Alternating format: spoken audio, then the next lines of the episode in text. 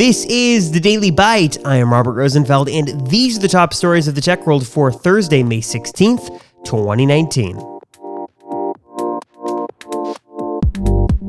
Partnering up.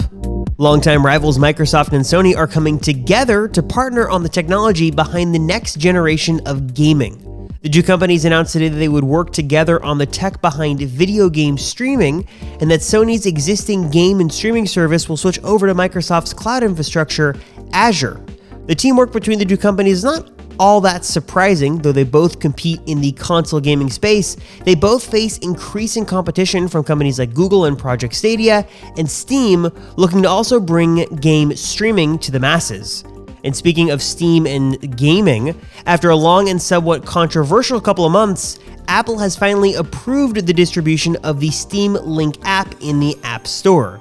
The app, which was designed to let you play Steam games on your iPhone, iPad, or Apple TV, has finally made its way onto iOS and is available for download as of yesterday. Apple originally denied the app due to business conflicts.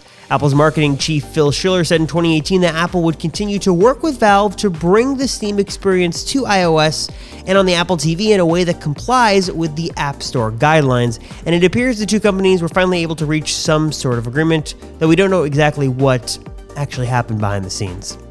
And Instagram is killing off a secondary app because it was just plain dumb and redundant.